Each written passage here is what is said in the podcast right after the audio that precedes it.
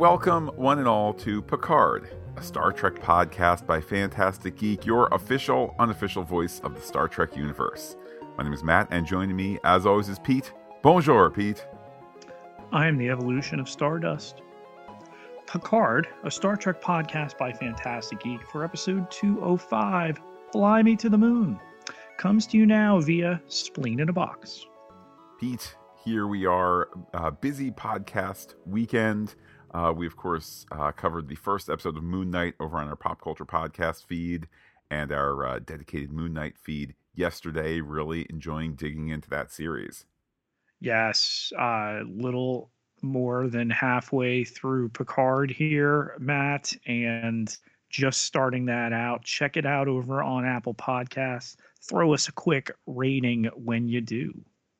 And, of course, looking ahead as well to the premiere, Pete, not this month, but next month, of Star Trek Strange New Worlds, that, of course, will be happening same day as the Picard season finale, and certainly looking forward to that. And as we said on the Moon Knight podcast, gotta tip my hat here to the Paramount, PR people, advertising people.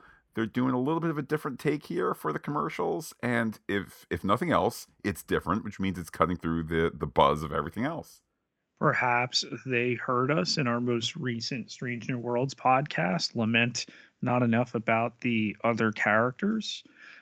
So, yeah, they've put out a little commercial for each of them. We will dive on into that and discuss on a Strange New Worlds podcast this week.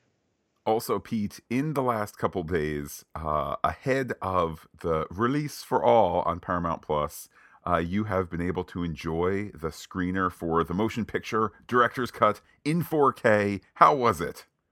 Not in 4K. Yeah, kind of weird that they... April Fools!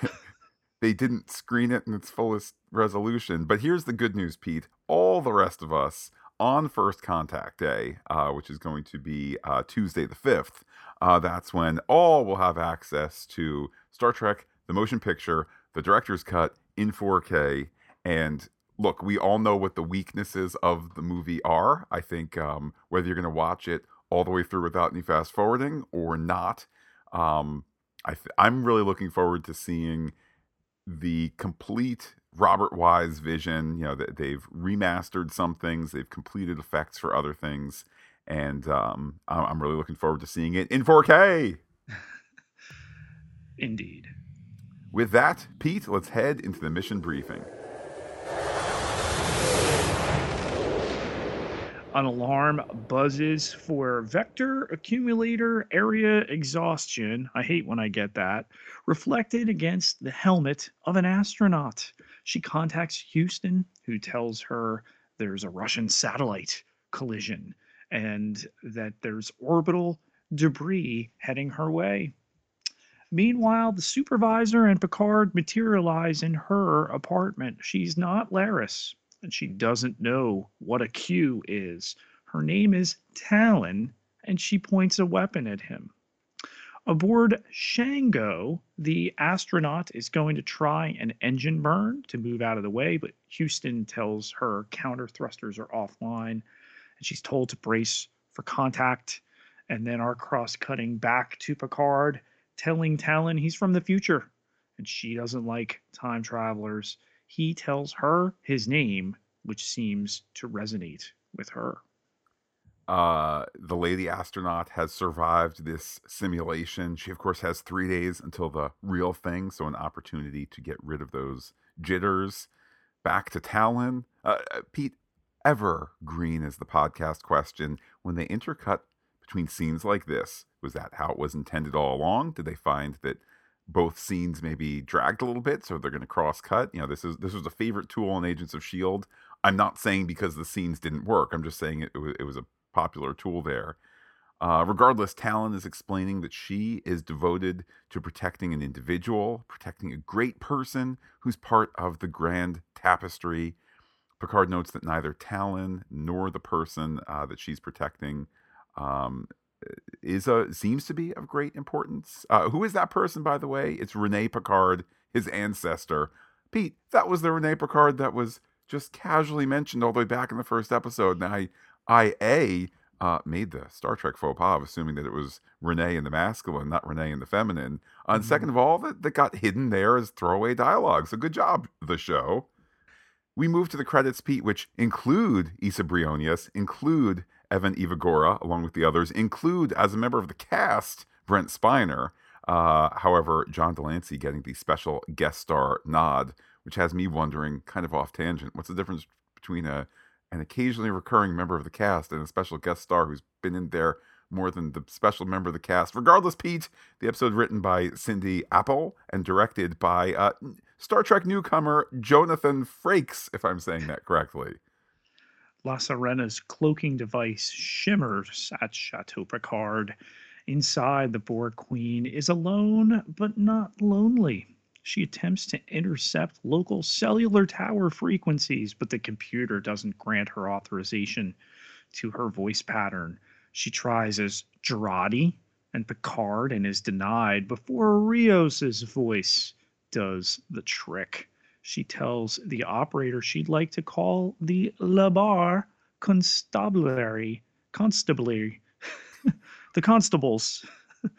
En français, she tells the national police a woman is being attacked, and there are screams coming from the Picard vineyard. She's told to stay in place, and an officer is on the way.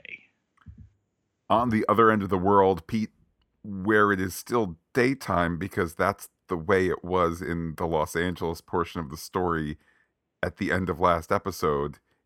And this episode, some people complained online that it's always nighttime in France, but that's because it's been daytime in Los Angeles, and that's how, spheroids in space facing stars work. Yeah, these are also people complaining of woke. So apparently they're not awake enough to know about, time zones. The sun rising and the cocks crow and all of that. Yeah. It makes you wonder, doesn't it? Like, I must admit, I have not gone back and checked all 5 hours to make sure that the France and Los Angeles timelines work. But I know that it definitely was daytime when Raffi, it's been it's been dark the entire time in France. It's been light the entire time in California. Yeah, so which is roughly how the sun works. It tracks. But, it tracks. I think we can credit this production team with being professional, and the criticism monsters, who strangely still watch, Matt, with being incorrect yet again, and still slavishly tuning in. Side note, I went down a click hole about the Enterprise J and how people complained bitterly about everything that was wrong with it. And the Enterprise, the Star Trek Enterprise team was like, but it's a spaceship from the far off future, like that we only see. Anyhow, Pete, on the other end of the world, Raffi is tracking the ice bus. They, of course, can't beam him out, says Seven. Last week, the excuse was because of the state of the transporters, the story excuse, the real excuse, whatever. For this time, it'll ruin the timeline to just have a man disappear. Seven asks for the tricorder, using the word please. She clicks up an EMP while talking about Raffi needing a target, all the challenges in Raffi's life. Seven does indeed EMP the bus to a stop. When it's not in motion, that makes it vulnerable. Rios, meanwhile, tells those guys on the bus to be ready for something. His friends are coming. An ICE agent enters the cage area, which, Pete, I will buy because they've shown the ICE guys as being, mean. I dare say there's probably some sort of security flowchart that says, you don't unlock the cage in moments like the bus stops working, because that... Here's the bottom line, Pete. Story-wise, because the guy unlocks the cage, that makes it possible for Rios to tangle with him, Raffi and Seven to take out the driver, and release the men, all without the need to then slow down the story to be like, wait, let's phaser open the door. But we can't phaser because of the timeline. It's all just working. These men are free, Pete, and I guess the time travel rules don't apply because now they're not being, deported. Pedro delivering the knockout blow. The tricorder, though, seeming to stun the driver? you know, I'd have to go back and take a look. Maybe Pete, he got a little bunk on the head. How about that? When the bus suddenly stopped. No, he got hit with a pulse from the tricorder. The future. I know this, Pete. Is that Elnor? It's not really Elnor, but it's Evan Evagora for just a moment, and Raffi then realizes it's not, and does not share that with Seven. The discussion before about her anger about Elnor and her son Gabe, seen in the first season here, but Raffi acknowledges they need to keep moving. And then Rios shares a moment with Pedro and wishes him well. We go back to Tallinn's place, Picard remembering, wait, there was somebody like this. Gary Seven, recruited by superior beings to be a supervisor, which is, I mean, I think we all kind of saw it coming, particularly after last week's podcast and whatnot. But tip of the hat here that they're going to, as we have discussed before, going to this reference in Star Trek that really wasn't meant to be Star Trek. It was grafted on so that there could be, Gene Roddenberry could do something after the cancellation and all of that. But Picard wants to hear about Renee. We cut to Renee speaking to a shrink, which is unambiguously Q. I don't fault the fact that John de Lancie has a beautiful voice and one that is well known since 1987 and all that. But even him, if he masks it as German therapist, maybe just having asked Renee about her mother, but his beautiful head of white hair and the heft of his body from behind lets us know it's him as well. Intercut with this conversation is Talon talking about how Renee was an expert sailor at 10, mastered chess at 11, studied fluid dynamics, went to university, got grabbed by NASA, but there's leave out that Cantonese. Listen, Pete, can one even boldly go into the Europa project without some Cantonese background? There's a melancholy to Renee, however, anxiety, depression. Her mind burns brightly. Talon wonders if she is indeed surviving. We hear Renee doubting herself, and Talon wondering if Renee will be on the Europa mission after all. Footage is played for Picard. Renee says she feels like nothing matters and she feels numb. The therapist notes that fear can be your friend. Perhaps indeed you are not ready.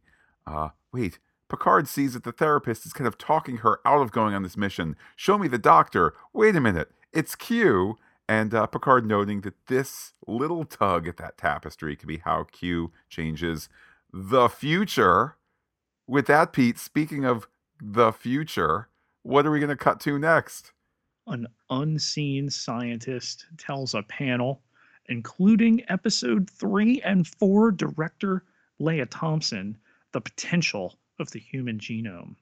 He asks them to imagine he's a god as a Tesla navigates a twisting driveway to an expensive home on the Pacific, where he enters an airlock.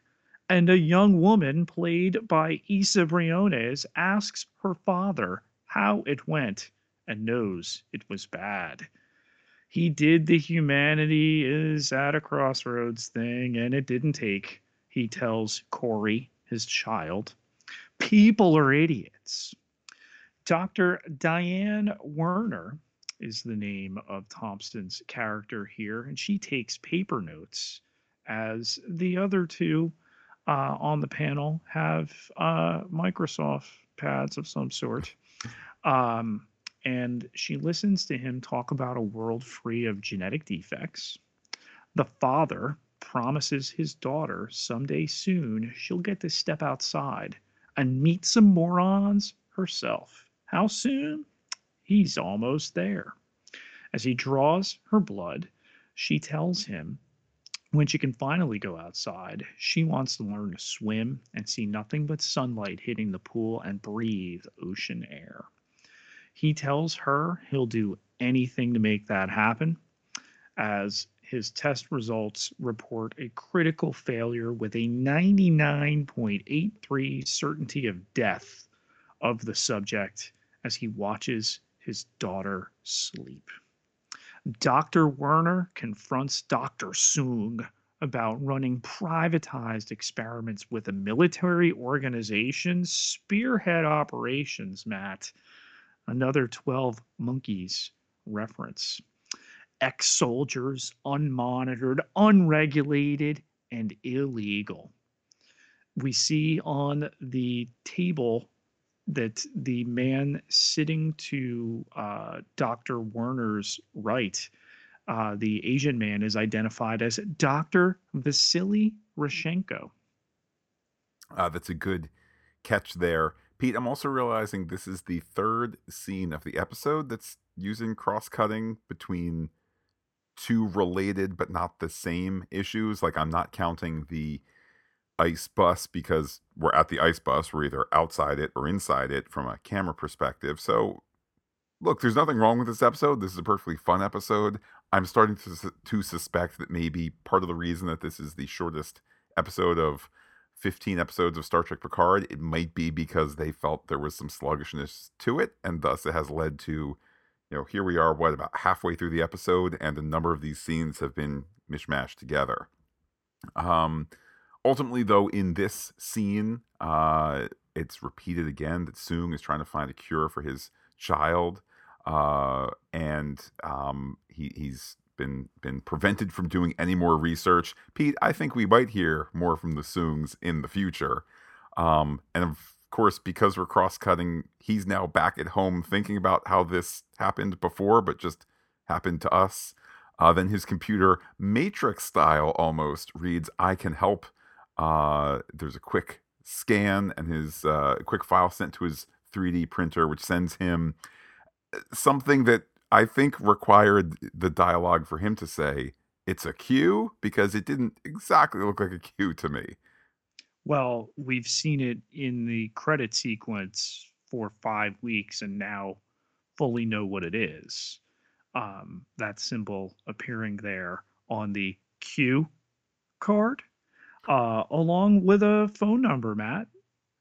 Yeah, the phone number works. Pete, this is completely unscripted. I don't know if you want me to call it right now, but it was a fun little fact that this real world number worked. I called it very early Wednesday morning. You know what? Let me punch it in right now. Here we go. Hello, you have reached the Q continuum. We are unable to get to the phone right now because we are busy living in a plane of existence your feeble mortal minds cannot possibly comprehend. Furthermore, it's pointless to leave a message because we, of course, already knew that you would call, and we simply do not care. Have a nice day. I can't imagine past the glee in his voice to record the message how excited John de Lancie must have been to add that to his performance. This is a guy who, for the past year, has gone out of his way to provide fans with insight, with the complete and total disrespect for Paramount Plus's PR wing, and I'm here for it. Yeah, it is a rare treat when phone numbers work. I know Lost did it. I know The Office did it. It's just that extra little bit of fun. It's really it's going. I mean, it's not, on the one hand, it's not that difficult to secure a phone number and to put a recording on there, but to just say, hey, we're committing to this is great fun. We go back to La Barre where a local police man is searching the Chateau. Officer Leclerc. Indeed. Leclerc radios back and says no activity. He hates the countryside. He smokes une cigarette. Le smoke. He looks outside where the cloaked ship is shimmering, which coincidentally pulls him away from further searching the house where Jurati sleeps. Leclerc goes into the ship saying this can't be real. He hears a woman crying out for him. We know it's a trap. Hurry, she says. We still know it's Queenie up on the second level. It's actually a good use. I know this is a two-story set, and it's shown as such much of the time, but it's kind of rare for them to enter on the bottom level and go up the stairs and all that. So it's a nice use of the set in that regard. The woman, Queenie, says, "Follow my voice." He falls when he sees her. She notes a nicotine addiction and spears him with a tentacle. Yes, she can help him with that and gave him something to smoke. Soong meets in a restaurant with Q, who hacked his network and teased him with data about the exact problem he's trying to solve. They made Brent Spiner say data. And that's what I was thinking too, you know, to get these two performers to share the screen again after almost 30 years in a public setting of this restaurant was, there's no other word for it, Matt, delicious. Soong gets all kinds of crackpots from basement-dwelling Nazis to rich heiresses who want him to clone their cats, contacting him about his work. Q tells him he seems to have taken time for granted of late, and now she's threatening to abandon him. But see that right there? That's that crackpot talk. Soong threatens to leave, and Q tells him in 17 seconds he's going to take a seat right there because he drove an hour to meet a stranger because he's a father and he's desperate. Right to the tick. And indeed, Soong says that he will kill Q if he thinks there's a threat, and Q likes that. Q is deaf, destroyer of worlds, and a big fan. Q knows that Soong's daughter has little time left, and there's no time nor funding made available to help her. But Q can give him this little ampule with blue liquid. If you like it, give Q a call. Pete, hopefully in 2 years' time, that phone number will work. I guess that's why Q secured it back prior to 2024, right? We go back to Tallinn, who wonders why wouldn't Q just snap away the ship, the Europa Project ship, which I had not stopped to think about. And I guess, if nothing else, it's an acknowledgement of the problems you have when you have an omnipotent character. Picard has no answers, which I kind of like. Like, I don't know. This is Q's weirdo game attempt thing. So it's kind of acknowledging that this is not the easiest route for Q to take, and maybe we're going to get answers on it, or maybe it's just going to be... There's also the dramatic irony that they're unaware he's trying to snap and the unexpected difficulty. Right. It is perhaps implied that Q is making such a small change that maybe no one, like the rest of the continuum, will notice. Picard's mission, prevent Renee from quitting in the next 15 hours, but they can't just... zap her or zonk her. She has a gala tonight. There's going to be press, donors, a big to-do before the pre-launch quarantine happens.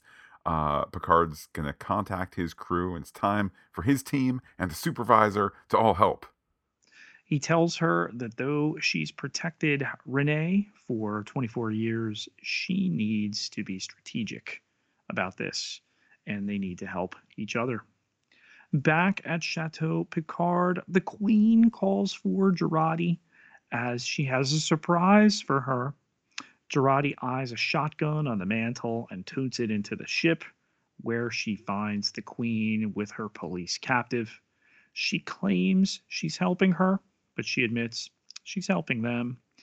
The Queen tells her she could take his body, but it's Jurati she really wants. She references her loneliness as her fate to be forever invisible. But the Queen could change all that and make her completely loved if they joined. And Jurati fires. With that, we cut to Soong, who is analyzing the ampule. It says it's 100% effective and stable. He looks at daughter Kore, and then outside he's ready to try it on her. She trusts him and injects herself. The protective drone field is pulled away, and she feels real sunlight. She swims in real water. She's almost got the hang of this swimming thing. Everything is great. She asks about her mother, which seems to stun Soong. I don't know if that's a story thread for the future. But he recovers and says, Mom swam like a mermaid. But who is this colleague who has helped? And, oh, wait, oh, no, she hurts now. The drone field returns as her face is disfigured and her eyes turn red. And I don't know how much of her illness was computer-generated versus practical makeup, but it definitely is quite a sight that I think reminds us that even though we kind of tend to not trust Soong's, this is a serious condition for his daughter. And sympathetic nonetheless. Raffi, Rios, and Seven beam back aboard La Serena to find Jurati covered in someone else's blood. She thinks she's just killed their only way home, and the Borg Queen's head is bowed behind her. Officer Leclerc lays on the table alive because Jurati intervened and repaired most of his internal organs, except his spleen, which is in box over there. She hated shooting her in the organic tissue at the base of the cerebellum, but that's all it took because she's as vulnerable as they are. Seven knows a few billion souls who might disagree. And Jurati erased Leclerc's memory, but they need to get him to his car. And as they are preparing to do that, Tallinn and Picard transport in. Picard speaking so highly of his team, they on the second level looking down as the crew is dragging this cop out. That cop, not dead. There's some explanation. We'll give it to you. Come on. Pete, a nice moment of levity. It's really just well served. I don't want to say it's tonally different than the rest of the show, but it's a nice contrast to, you know, some of the more serious things going on here. Listen, if they're going to reach for maybe the lamest of original series references in Gary Seven that pans out all these years later because they're making it pan out to the point where Orla Brady taking to social media this week to say she might be a cat, then this can work. Yeah, it's such a fun inclusion. We go back to Soong looking at Kore. He says that he's ready to deal anything to Q if there's a real cure. Q says yes. So what's needed? Q has recently discovered that he has limitations, so Soong must remove an obstacle. Do you know the name Picard? From one Picard, we cut to another who is not talking about how Laris and Tallinn look so similar. Instead, all are watching the Renee Picard video, and Jean-Luc says what was experienced in the future was the changes in the timeline, the changes that are being perpetrated here and now. He reflects on the wild inconsistencies and general craziness of the 21st century, and indeed the whole century leading up to First Contact. So, Pete, we could take solace in that in the Star Trek 21st century future, there still is going to be the nuclear horrors and all that. So thank goodness we don't have any concerns about that in our real world here. Not enough to deal with. But all that's known about Renee is she discovered a microorganism on Io she believed was sentient and convinced Mission Control Command to bring back to Earth. They're going to monitor her at this gala, assess threats, and guide her, all with an invisible hand, Tallinn adds. Picard says that Q is unpredictable and a threat, but Tallinn tells them they have another problem in that they weren't invited. Rios asks why they can't just transport in, but it's a maximum security function, and each guest is issued a radio frequency invite that provides a corresponding database entry of their entire life history. We cross-cut again here during the explanation of the plan as Renee is scanned in and her passport is shown with a birthday of July 1st, 1996, the year Star Trek First Contact hit screens and is approved. I very much like this portion of the story. I feel like the whole RFID tag thing, while not, I don't know that that's used as special party invite high security. Like, I don't know that that's actually in practice in our world. I feel like all the pieces make sense. And if you did want to do, like, it's NASA, super high tech, also super, you know, quasi-military security. Like, it all tracks using jargon and things that we understand now. Indeed, we cut to Jurati, of course, being sent in, not the ex-spy, not the ranger. Jurati being the one sent in, being scanned. Impressive dress and all of that. We have Renee doubting herself.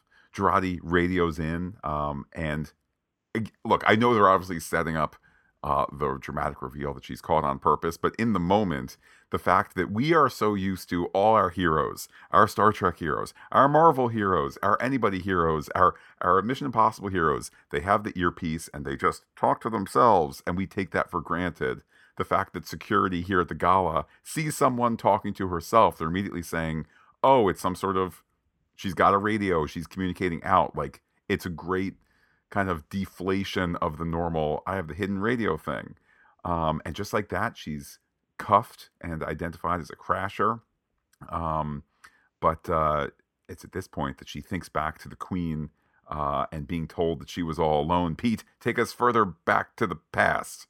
Yes, where she had the audacity to shoot the Borg Queen, who then weaves her web, Matt, of course, because they've shared a partial assimilation.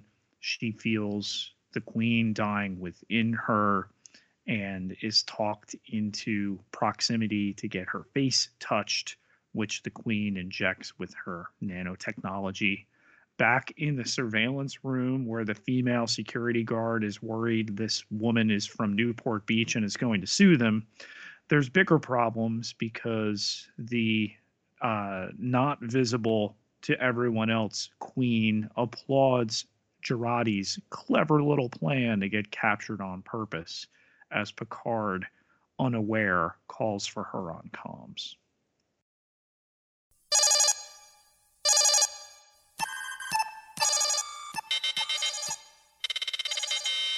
Pete, with an incoming threat analysis, let's talk about the mysterious Tallinn with two L's and two N's. Pulls a gun here on Picard. This supervisor, now by name connected to Gary Seven, but you know we're unsure fully of our ability to trust her. Yes, she has. You know, goals that seem to align with Picard and his crew. But at the end of the day, she's going to do everything to keep Renee Picard's destiny on course. And we all know it can't be this simple, that it's not just about Renee, hence the Soong storyline emerging in this episode. I think, too, it's also a great use of Orla Brady. I guess we'll talk in theories as to how that impacts Laris and all of that. But insofar as, you know, I mean, both seasons of Picard have had a little bit of a wink and a nod in terms of like, oh, look, AI Soong from last season is played by Brent Spiner. Like, all these people look so much like Brent Spiner. There's never any divergence of it, and you know, and no one complains. Yeah, same thing. Yeah, the number of characters. I mean, who's played more at this point, Issa Briones or Brent Spiner? It's got to be a race because Brent Spiner had the original Dr. Soong and Lore, and a Soong in Enterprise, and a Soong here. I mean, regardless, it's, you know, we don't judge those things too much. So to bring Orla Brady back too, just kind of makes sense. We have here, Pete, both the death of the Borg Queen, so now no longer a physical threat, but even worse, now the devil on Jurati's shoulder, and we know it, but nobody up on stage does, if you will. The unseen influence, perhaps more dangerous than the one we could see. I don't think any of us doubted the survivor that the Borg Queen is. She is the one. She is the many. She's everywhere. that she was going to find a way out of that predicament. Fully expect that she'll get she'll be a real girl and get legs again at some point. But for right now, you know, she's hanging out in Jurati, and we're going to see how that unfolds. There was an anecdote over the weekend from the convention circuit that no one aside from Alison Pill saw Annie Werschling out of makeup for the entire season. So Sir Patrick ran into her, and it was... oh my God, that's you. Yeah. So, I mean, I'm glad that anecdote came out after this episode, because clearly we're going to get even more Borg and Jurati stuff at the same time. So the potential for like, and this is how I would look when I was human, or, you know, something like that. I guess it also speaks to the amount of whatever we're going to get of the Borg Queen that's ahead. It'll be more of her in the Borg Queen appearance. Pete, probably exiting the show for good was Officer Morris, the ice guy, who I think we're glad to see no more of. He got his comeuppance, and of course, it's really upset all the uncles on social media who view those types, not law enforcement, not people of an organization, but the Morrises as, you know, the most identifiable people on the show. Oh boy. Pete, Q, further explored here as both puppet master, and I don't know that it's necessarily new information that his powers are on the wane, but we're kind of seeing the evidence of that statement. And again, I think insofar as there's a bit of a, you know, Superman and kryptonite problem with Q, in terms of without something to limit him, then he can just do whatever all the time. I like that increasingly it's clear that they've come up with an arc for Q where he gets to be in every episode with these reduced powers, but full John de Lancie power. And I think it's all part of a misdirect I'm prepared to lay out in our next segment. And then, Pete, unfortunately, new on the list is Jurati, who now I guess we will have trouble trusting until she's somehow freed of the Borg Queen infiltration in her mind.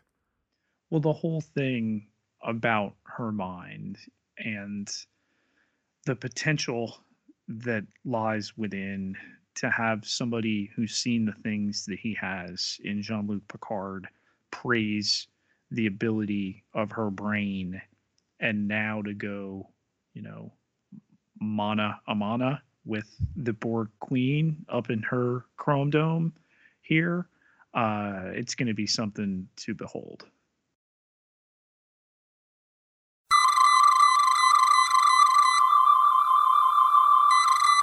Let's set those long-range sensors to scan for some theories. So, Pete, let me get you on the record here. Is Tallinn or something connected to Laris? Is Laris a supervisor, a friend from the past, from the people who watch?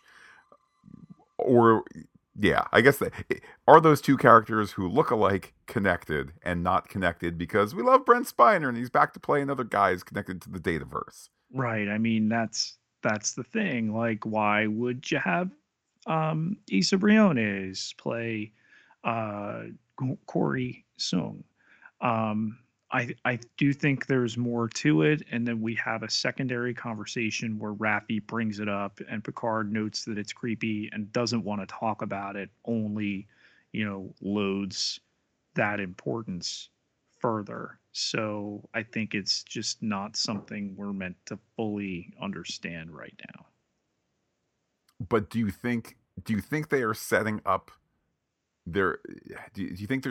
a resolution to it, or is it in that category of, well, of course Soong's daughter is going to look like the daughter that other Soong or Soong type androids will make? Like, which do you think it is? So what if the divergence, Matt, isn't Renee? I think that's possible. It also would have the story coziness of if it's not Renee, then it's, you know, Star Trek's Brent Spiner returns in another important role. Is it fair to say that Q as both a being, as an omnipotence, is higher up than a Borg Queen? I would say so, yeah. Okay. So what if this is all about manipulating so that Jurati, with the Borg Queen inside her, is going to come across Kore soon? So that the idea that Jurati... That's an interesting perspective I had not considered, that it's their presence there and Jurati is part of it. I'm inclined to think that that could be.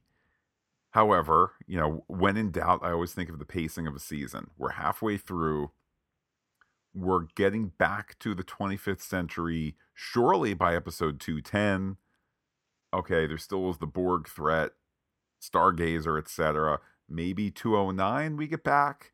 Just point being, I think the Los Angeles of the 21st century stuff we might get for, let's say, 3 more episodes, plus or minus a half hour, in those 3 episodes of TV, if indeed that is the correct number.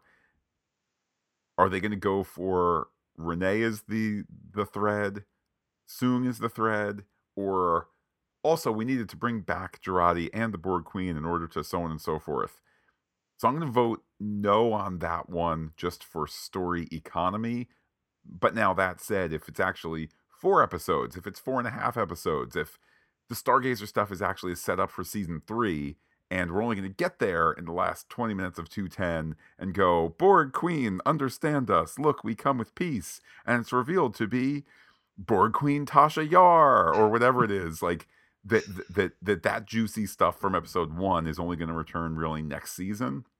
And with a little bit of resolution this season, then maybe there is more story time to do it. Well, I know entirely too much about the next episode, so I got to be really careful. But I think the roboticist in Jurati and, you know, the woman who looks like Soji, a Soong ancestor, I think that's all entirely too interconnected to be, you know, just coincidence and happenstance. How about the inclusion, albeit briefly, once mentioned in dialogue, and then boom, Raffi seems to see Elnor? I mean, I was not expecting the potential for Raffi to be having mental health issues, particularly since so much of the beginning of this season, as we've said before, is a repilot. Yes, she had the family stuff last season. I guess I had kind of assumed that had been swept away in part of the great flood that kept and swept away so much of the first season. For it to kind of be, you know, missing her son, she always needs a problem to solve. Elnor was the latest problem. I mean, it's welcome to have Evan Evagora show up here. If it's being done to set up, you know, more of Raffi's troubles, okay, great. If it's being done instead to remind us of Raffi having this want, like, no, I think we remember that really nice young man that's like, and I'm going to go Star Trek now. By the way, Pete, I saw pointed out online just this past week, good news, Elnor graduated the 4 years of the Academy in the 1 year since season 1 and season 2. So Pete, he's so bright, he's so eager. He didn't graduate. It's part of the program to put them on ships. No, true. Did it. True. Fair enough. But regardless, I didn't need to be reminded of Elnor dying and all of that to remember that he died. So yeah, I don't know what quite to make of it. Is Tallinn going to wind up on a rocket gantry preventing a launch? Like Gary Seven?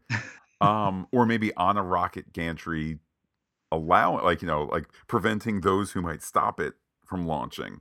That would be really fun.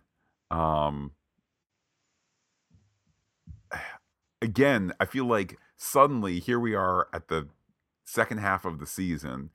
I don't know how much time they are dedicating towards any of this stuff. I would agree that the Europa launch seems to be pretty set in stone, not just in terms of like the Star Trek chronology, but I think it's something that we're going to see on this show. And, cut to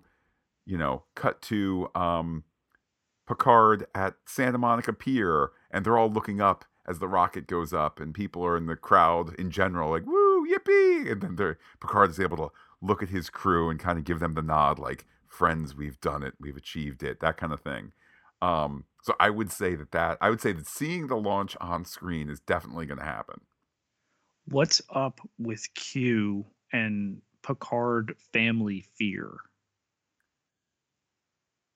In terms of what, Q being much afraid of the Picard family? No, he's disgusted with Renee as posing as the therapist. Yes. He's disgusted with Jean-Luc at tremendous length. It would seem to be something heavily related to what he's doing. I wonder if perhaps it is the Star Trek reflection of the times that we are in now, and maybe just a general reflection in these 50 plus years of Star Trek, the role that fear can play to motivate people to act against the Star Trek ideal. It's very easy to drop a fear bomb of some sort or another and say, look, now it is us versus them. Now there's the excuse for us to not work together and so forth. So maybe that's the commentary, which is not, kind of the center of this season. It's not, dealing with your fear, in part because we kind of got, in this past season of Discovery, we ostensibly got nature and space is giving us a scary thing that we can't stop. It's the DMA/COVID. If maybe the decision was, all right, let's not hit that stuff quite so heavily in this season of Picard, but it's in the background that, fear can take us off the path that we know is the best one. That's a commentary that I think is very Star Trek.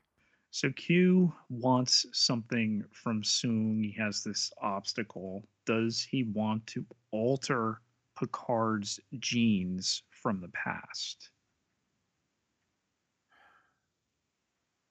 Possibly. Again, I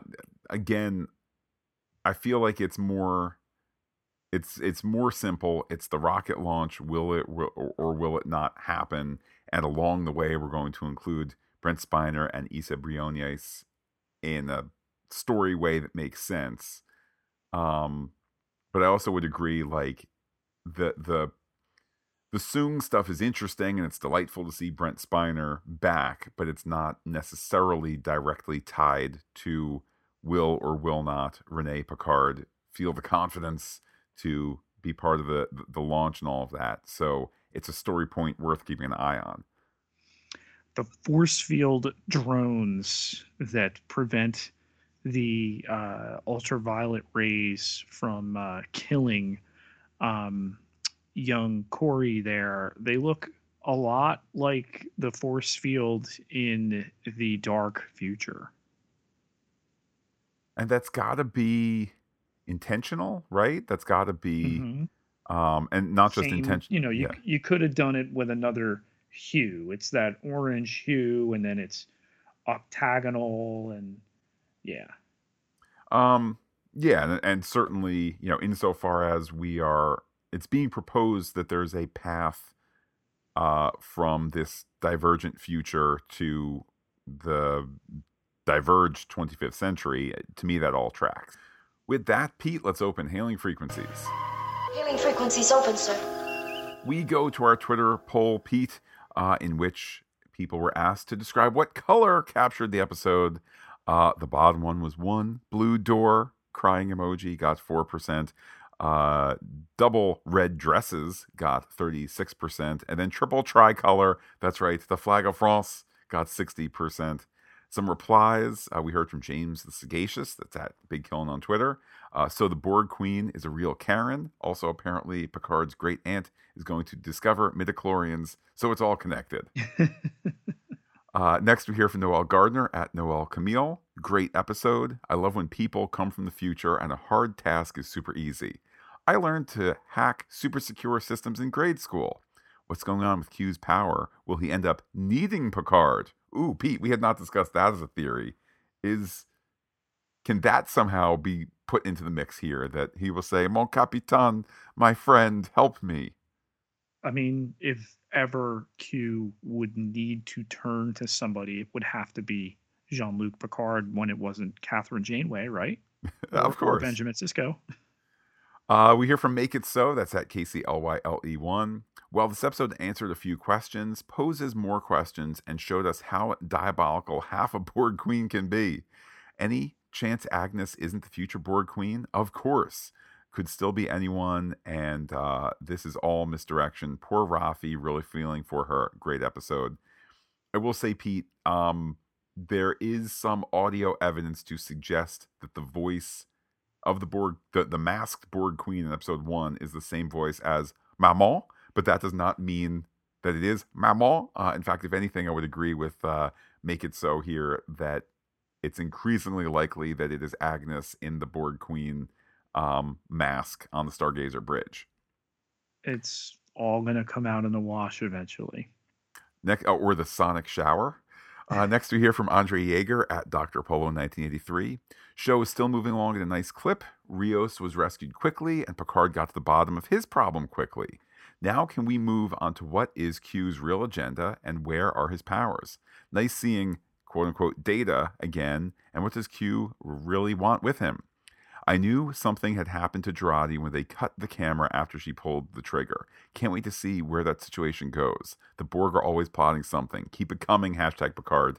Indeed, Pete, I'll piggyback off what Andre had to say, and I'll point out that clearly they intentionally they were setting up the cross cut at the end of the episode to reveal that it's been the Borg Queen all along, it's the Borg Queen on her shoulder, that kind of thing. But it's only like the fifth or sixth cross-cut scene of the episode. So I think maybe some evidence of some further rescuing in the edit here.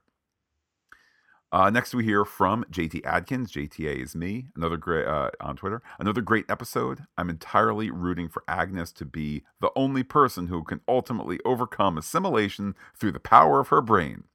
Who would have thought early in season 1 that she'd be a frontline catalyst in multiple ways? Hashtag Team Agnes. Also, says JT, I'm betting that Kore Soong is an obviously altered clone of her father, thus Adam's odd look when she spoke of her absent mother. Perhaps all the Soongs are clones, an in-story explanation of them all having Brent Spiner's face as well as the source of her condition. That's a good theory there. That is really good, yeah.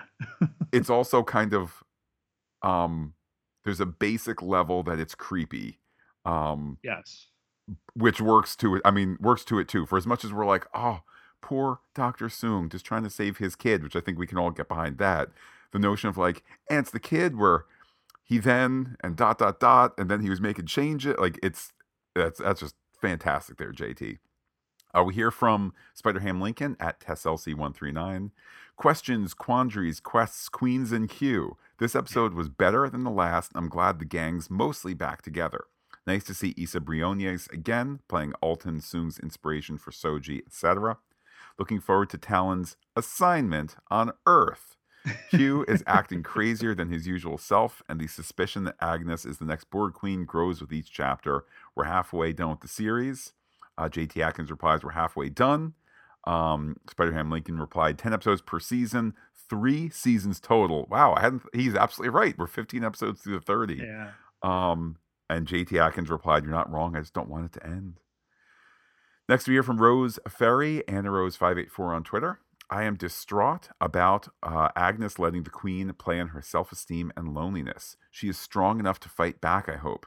Raffi seeing Elnor show us how fragile she is. This is taking a toll on the Team Picard. Pete, Rose has put a thought in my head. We've seen once before how Jurati kind of outmatched the Borg Queen. Like, you thought you were doing this, but actually I was hacking you and I took your brain files. Could the Borg Queen devil on the shoulder, could that be Jurati letting her in to then further checkmate her? Or is this like a real problem? Wait for the triple cross. Oh boy. Next we hear from Jackie Wolf. That's at Jackie Wolf on Twitter. The way Pedro knocked out the ICE agent, I'm wondering if he's not Captain James T. Kirk's great, etc. grandfather. Hashtag Kirk Foo.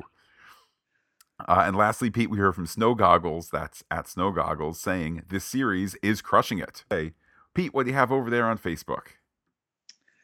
Mark A. Schmidt writes into our post for episode 204, Watcher. Loved the movie Touchback. Details left out for spoilers, no doubt referring to the reappearance of punk rock boombox guy.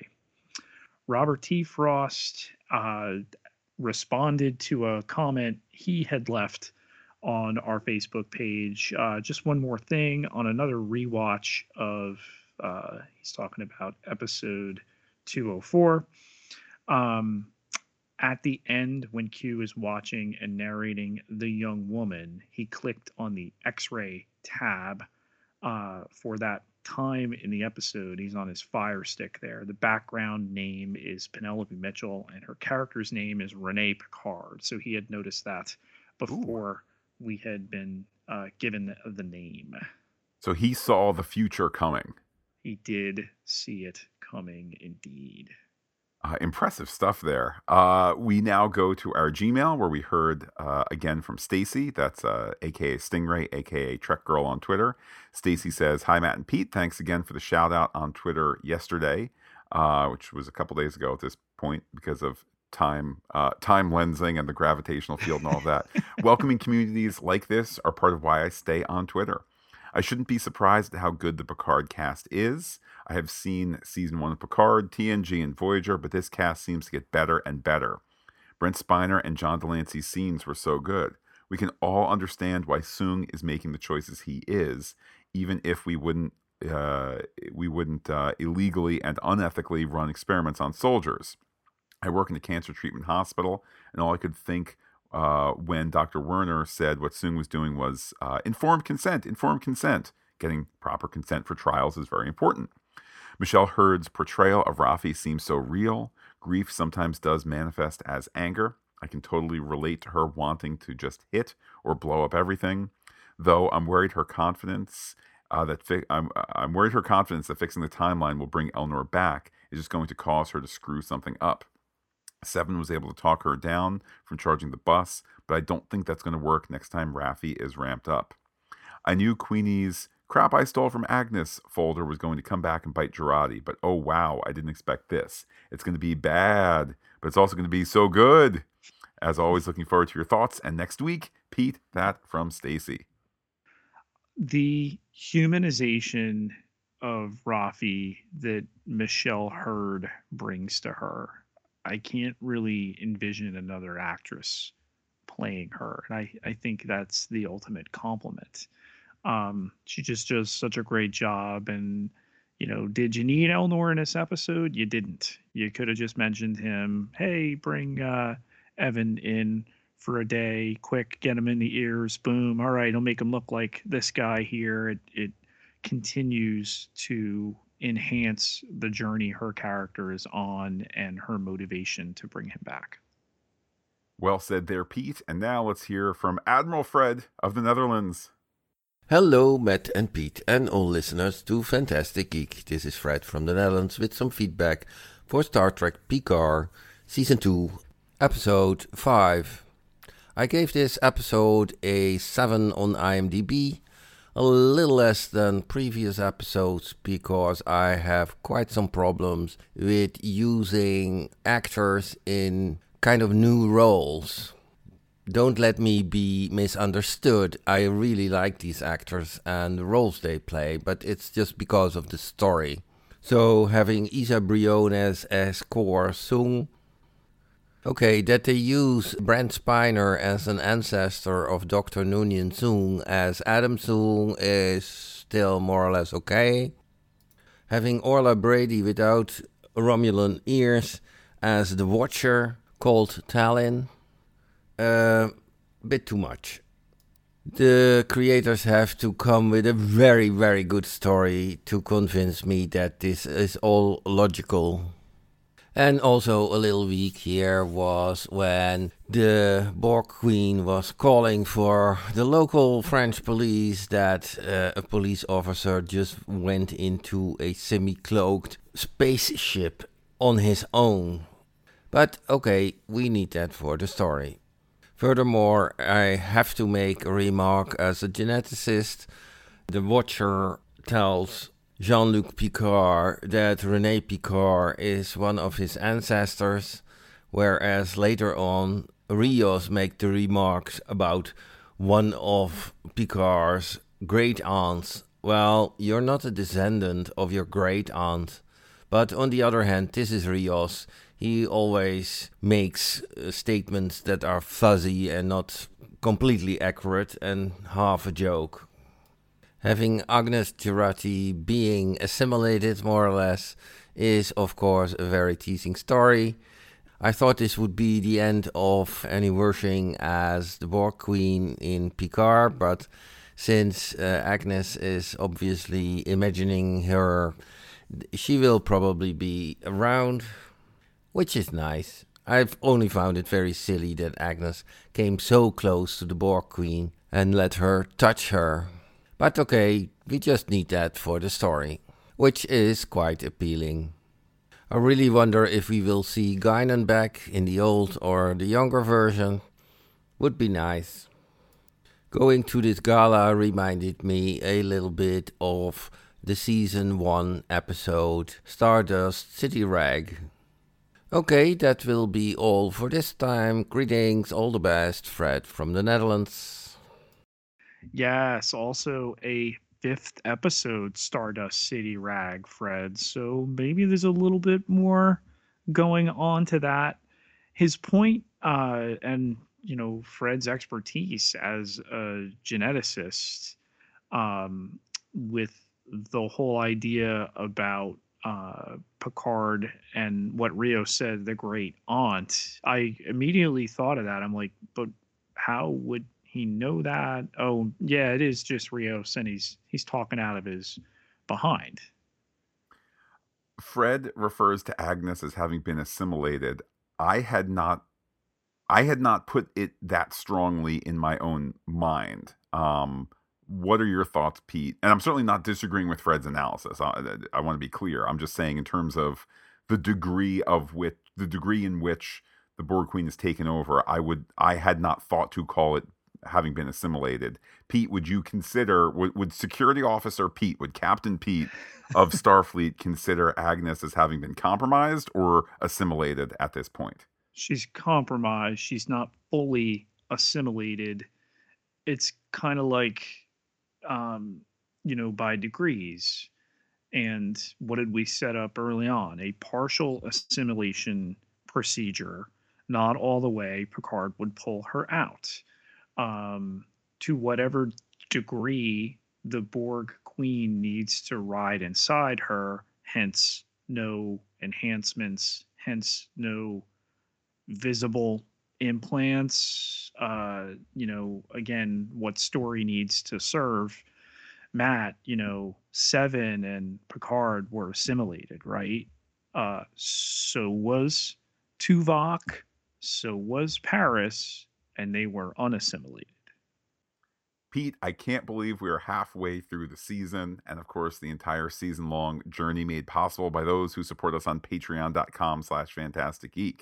Everybody who contributes gets access to exclusive podcast content, all sorts of levels to contribute at, but it takes just $1 to get you through that door. Can't contribute this month? Please get yourself over to Apple Podcasts. Leave us a rating on the Picard podcast by Fantastic Geek, any of our Star Trek podcasts, any of our podcasts in general. Moon Knight could also, you know, use a quick boost from your finger there. Gets us in front of the most possible eyes. Pete, let's keep the Star Trek conversation going. After all, Pete, with Picard episode 205 in the hopper here. We only have 14 more weeks of live action Star Trek between Star Trek Picard and Strange New Worlds. So time moving through the hourglass, much like the hourglass that we see in the credits of Star Trek Picard. So how can people be in touch with you to talk on Twitter? You can find me on Twitter at Peter, PIETERJKETELAAR, 12,447 followers. Can't be wrong. And while I'm personally on Twitter as Looking Back Lost, do be in touch with the podcast. Comment on fantasticgeek.com. Check us out on Twitter, Instagram, Gmail, where we are Fantastic Geek as well. But wait, Pete, there's more. Facebook.com/Fantastic Geek with the PH, all one word, like it today. Over on our pop culture podcast feed, we're settling into the Moon Knight Saturday, Picard Sunday pattern. Surely this month, Pete, we may be. Can we surely maybe do something? How about this? Mystery ahead. At some point, we'll be talking a little bit more about Ms. Marvel, Obi-Wan Kenobi, and other future things. Also, Pete, who knows what else Paramount Plus will reveal on Tuesday, First Contact Day, or maybe it'll just be Star Trek the Motion Picture, because they actually don't really acknowledge Star Trek as a thing other than to make them money. But I don't know, Pete. I know that the future is as of yet unwritten, but for now, I will say adios to all our listeners and give you the final word. Something that's not moving is vulnerable.